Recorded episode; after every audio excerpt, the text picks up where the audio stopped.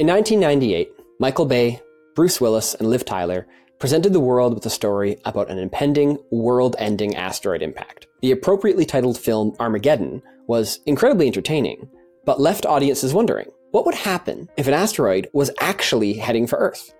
Last month, some of the world's top space agencies tried to answer that with a mission that aimed to knock an asteroid off its path. So today, we're going to take a step back and talk about what we did and why exactly we did it in another discussion on the sidelines.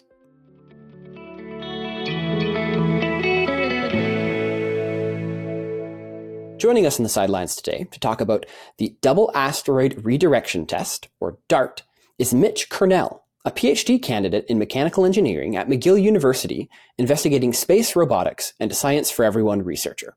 Thanks for joining us, Mitch. Thanks for having me. So, Mitch, first things first.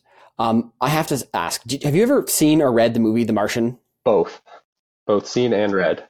Because I couldn't help but notice how your name is oddly similar to a character from from that story, Rich Purnell, um, who actually ends up saving the day in the end. What impact has The Martian had on your career as uh, as a space engineer? Yeah, um, the first time I read that book, I was already kind of on this path towards space engineering. It took me by surprise a little bit at first. I was like, "Oh my god, that's that's almost me."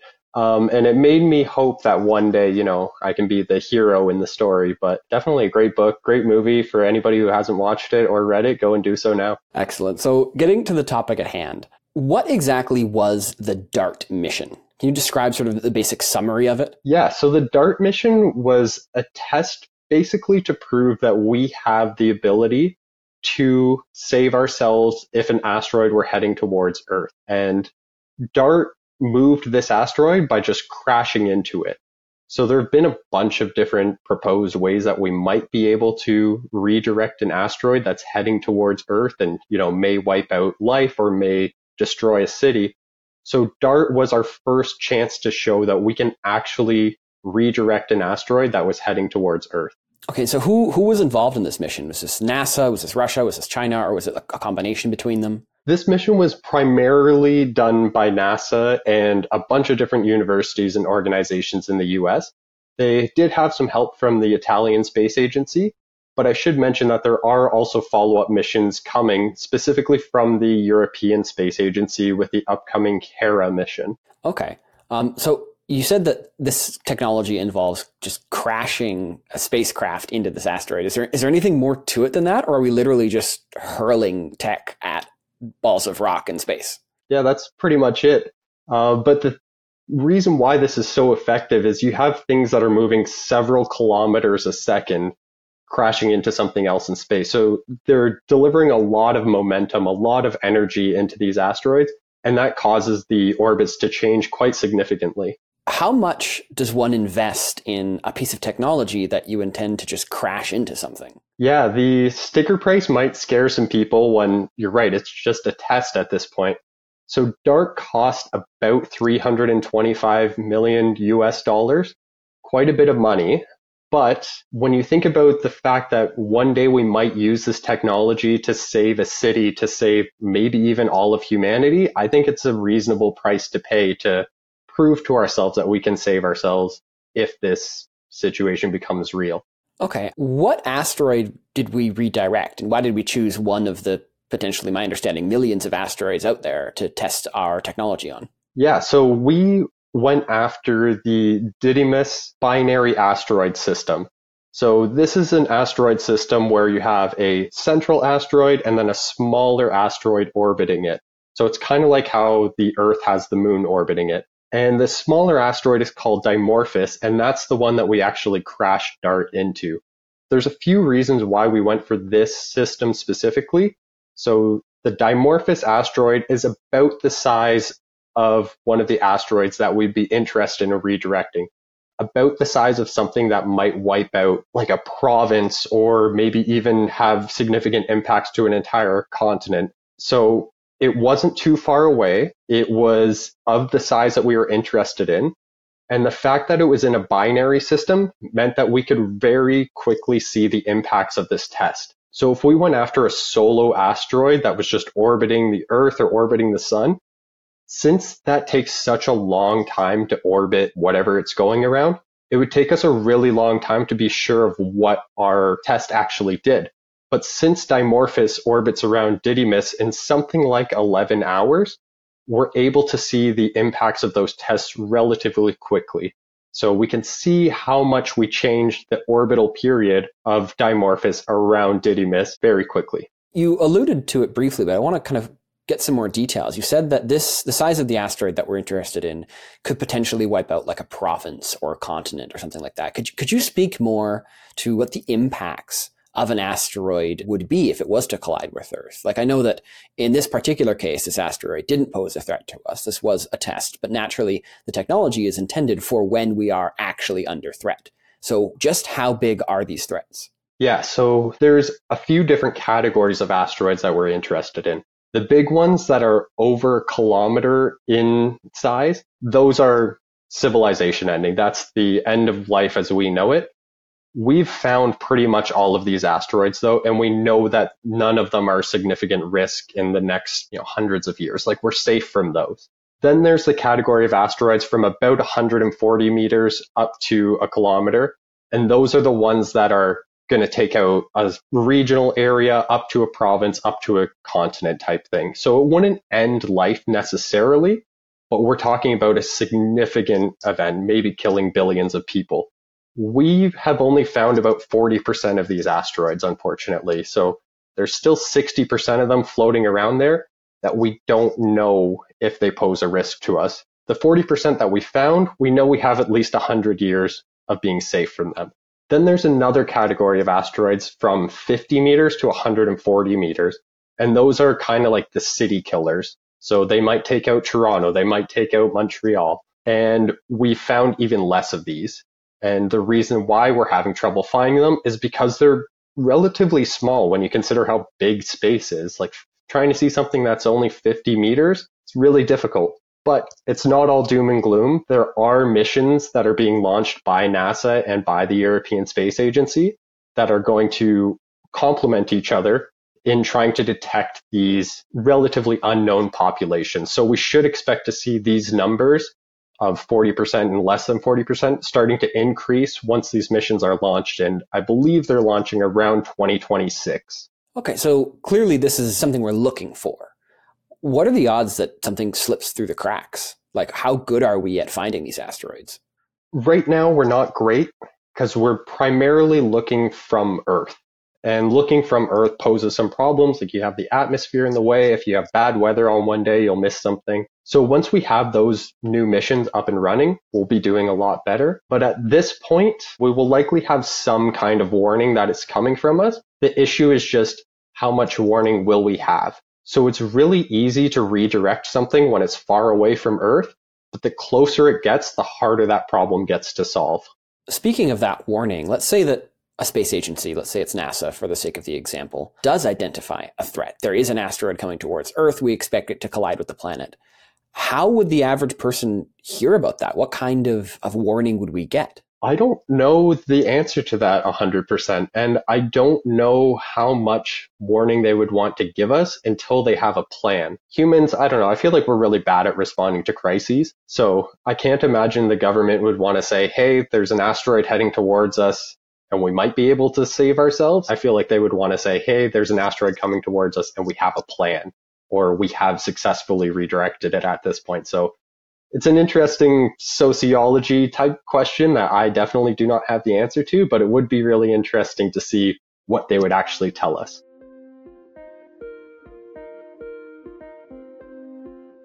Getting back to DART itself, was this test successful? Did we actually move the asteroid to a, a degree that we think is significant? Yeah, this test was hugely successful. So the success criteria was changing the orbit of Dimorphos by about 0.2%. It was about 72 seconds of its orbit that they wanted to see the change. And they ended up changing it by about 4.5%. So they exceeded their mission goal by something like 25 times. So this showed that this test was massively successful. Not only did it deflect the asteroid by a lot, we hit the target like dead on. We did basically everything exactly the way we wanted it to happen. Okay, so how far away did this mission take place from Earth? It was about 11 million kilometers away from Earth, so quite a ways out there. And we had quite a few telescopes looking at it, so we were able to know where it was. And DART itself had its onboard cameras, so it could lock on to Dimorphos as it was traveling towards it. 11 million kilometers. That's a mind-bogglingly large number that it's hard to conceptualize. Where, how far exactly is that? Are we talking like it was on the way to the moon or like beyond Pluto? Where was this? 11 million kilometers is an insanely large distance. We're looking at something that's happening between kind of the moon and Mars. So the moon is about 400,000 kilometers away and Mars is about 100 million kilometers away. We're looking, you know, somewhere in between those two. At those insane distances, how do we know that we were successful? Is it just like, oh, we got the communication cut off from DART, must have worked, it must have crashed? That was actually part of it. There's a great video online of the team watching the images coming in from DART, and the image feed cuts off. And that to them is, hey, we hit it because the last images coming in were just the asteroid getting closer and closer and closer, and then all of a sudden there's nothing. There was also a lot of telescopes on Earth watching this happen. The James Webb Space Telescope was watching it happen, but also we had the Licia Cube I hope I'm pronouncing that correctly, satellite, which was developed by the Italian Space Agency. It flew along with DART for quite a while, and then DART released it so that it could specifically watch this impact happen and make measurements of the Didymos binary asteroid system after that impact between DART and Dimorphos. To make another pop culture reference, last year there was this movie called Don't Look Up starring uh, Leonardo DiCaprio, with a really similar sort of idea. But in that film, there was there was this impending doom from space, but instead of an asteroid, it was a comet. So, real quick, can you just describe the difference between an asteroid and a comet for those that don't know? For sure, they're actually really similar. An asteroid is primarily made up of rock and metal, whereas a comet is primarily made up of ice with some rock and metal mixed into it. I had a professor during my undergrad who liked to call asteroids snowy rock balls, and he liked to call comets rocky snowballs. So they're similar. Main thing is that comets are mainly ice, asteroids are mainly rock. Would this kind of technology work on comets as well, or is it only really effective for asteroids? It should also work on comets. The main idea is that we're putting energy into this asteroid or into this comet so that we can change its orbital trajectory. So it should work for either. Okay. So in Don't Look Up, one of the main ideas that's proposed was to just launch the biggest nuke we had at this thing. To, like you say, just put a bunch of kinetic energy into it and hope to move it. Why aren't we just doing that? We have a whole lot of bombs that work really well. Why not just launch them at asteroids? So there's actually been proposals to use nuclear weapons to blow up asteroids. There's a few peculiarities that come up with trying to blow up an asteroid. So there have been a few studies that show if we wanted to say use a nuke to actually blow up an asteroid rather than just change its trajectory, it's really, really difficult to actually blow these things up. And if you manage to blow it up, there's a chance that the gravity of these asteroids, like there would probably still be some relatively large core. That might just cause all of the parts that you blow off to kind of reassemble back into that asteroid, and then you're back in the same problem or maybe you fracture it into 15 large enough pieces that are still going to impact the earth and cause some issue. So what you really want to do is just change the path of these asteroids because then you're sure that you're not ending up with just a whole bunch of smaller, still problematic asteroids coming towards Earth. But we've also just shown with DART that you don't really need a weapon to do it. You can just crash something that's going really, really fast into the surface of an asteroid and get a similar effect there's been a, lot of sort of science fiction, but also kind of not science fiction talk about just how many resources are available uh, in asteroids, uh, rare metals, uh, other really expensive materials that are really hard to find on Earth. And people have been at least tangentially talking about bringing them in Earth orbit so we can mine them. Is that at all part of kind of the similar conversation around these types of technologies? There have actually been missions to go explore the surface of asteroids and prove that we can take material from the surface of an asteroid and bring it back, like the OSIRIS REx mission. And what you were saying about bringing these asteroids into Earth's orbit so that we can effectively mine them, I think it's something that's actually going to end up happening. There's estimates that in just the asteroid belt, there's like trillions of dollars worth of material from heavy metals, platinum and gold, and all these kinds of other precious metals that are difficult to get on Earth. So the ability to get to those asteroids and then do something with them. We've showed it with OSIRIS REx. We now shown that we can get to an asteroid, mind you, crash into it with DART. But yeah, I think all of these types of technologies we're developing for these missions can definitely progress us towards asteroid mining.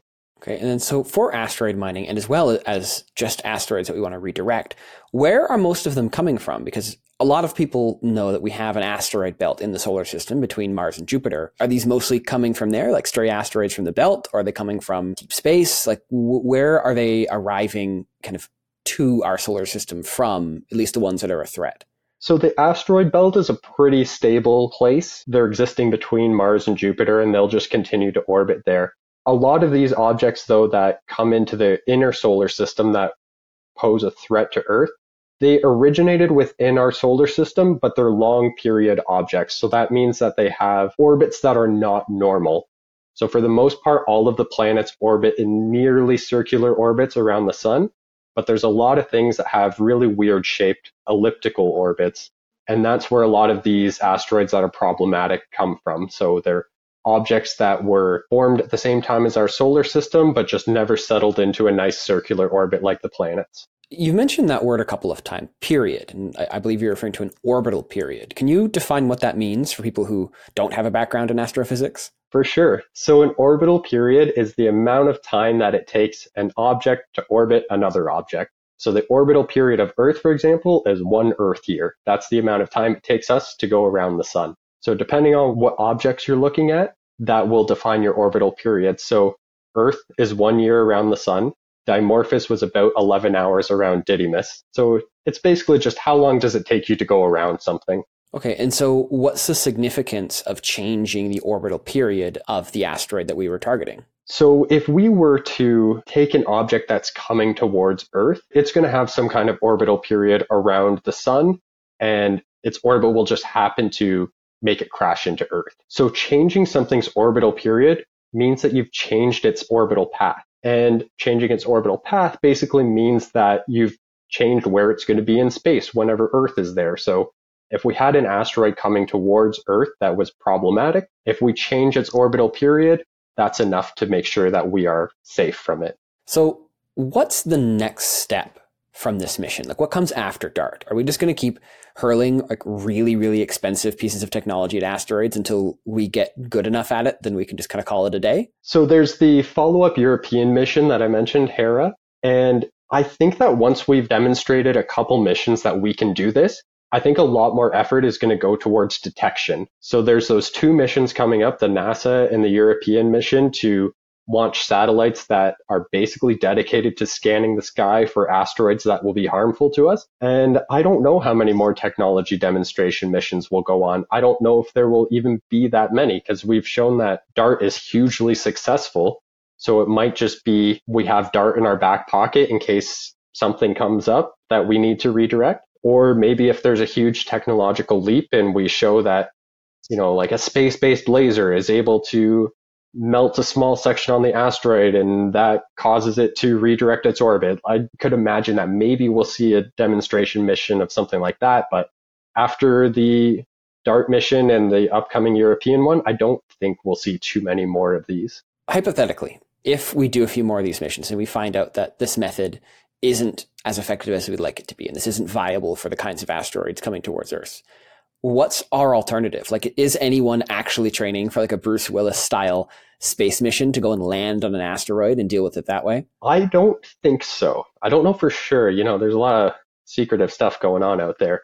But as far as I know, we do not have a Bruce Willis style mission of send a bunch of miners to the moon to plant a nuke that will then go off and save humanity. But people are pretty smart. And when there's an actual crisis that would be impacting the entire world, I would hope that we would all be able to come together, regardless of nation, regardless of identity, and put all of our collective effort towards solving this real existential problem. So maybe it's that we launch that nuke at the asteroid and it imparts more energy and changes the orbit more, or maybe there's some new sci fi technology that comes out that saves us. But I think that if we have enough warning, we'll be able to save ourselves from any potential asteroid threats.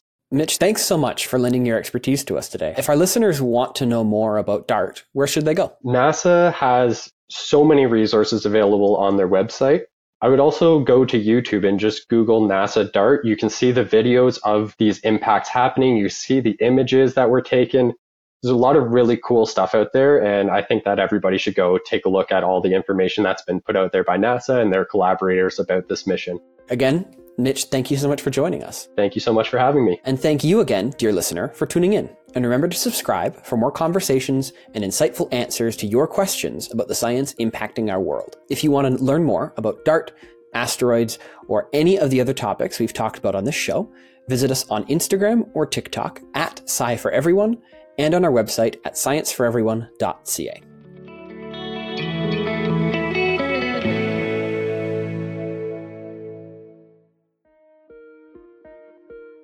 On the Sidelines is a podcast by Science for Everyone. It's produced by Miriam Ben Musa, Sam Marchetti, and Connor Nelson, and edited by Jay Gerontonis.